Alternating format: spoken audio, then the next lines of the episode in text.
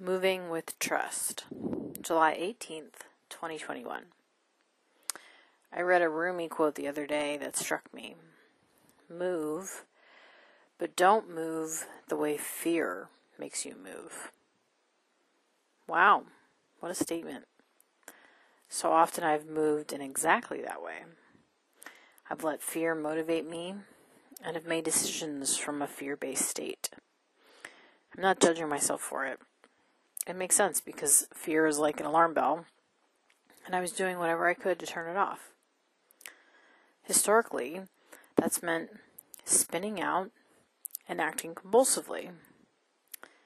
I'd apply for a million jobs on LinkedIn, even if I wasn't interested in them, just because I was freaked out and worried about money.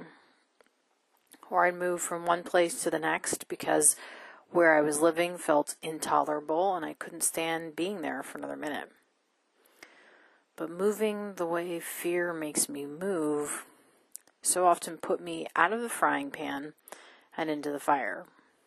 In other words, my fear based decisions didn't improve my situations and sometimes made them worse. For instance, years ago, the fabulous cottage I escaped to turned out to be not so fabulous because it lacked any insulation. Making decisions out of fear doesn't really work out for me. Instead, I'm learning to move the way trust makes me move. What sort of decisions do I make believing things will work out?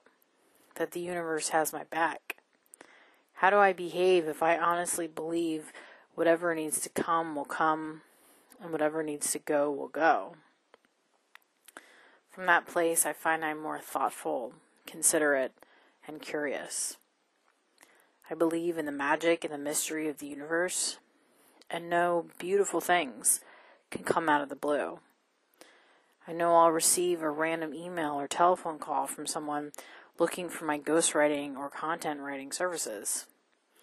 I know I'll find the random object I'm looking for such as Play Doh, on the side of the street for free.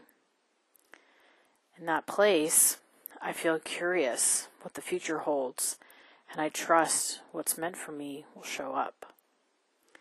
Tosha Silver writes in her book Outrageous Openness If you think of the divine as your ultimate protection and your source for everything, then the universe can use anything it wishes to meet your needs. You're no longer limited to what your conditioned mind thinks is possible. She has countless stories of this happening in her life and in the lives of others. For instance, she found an apartment through a hairdresser, and someone else found a literary agent by bowling them over in a yoga class. Fear leads us to believe we have to force things. We have to make them happen. Trust shows us we can relax and be shown the next steps on our path. In other words, trust shows us how to move differently. I dream of a world where we relax and breathe, a world where we understand what's ours is ours and will show up at the perfect time in the perfect way. A world where instead of moving from a place of fear, we move from a place of trust. Another world is not only possible, it's probable.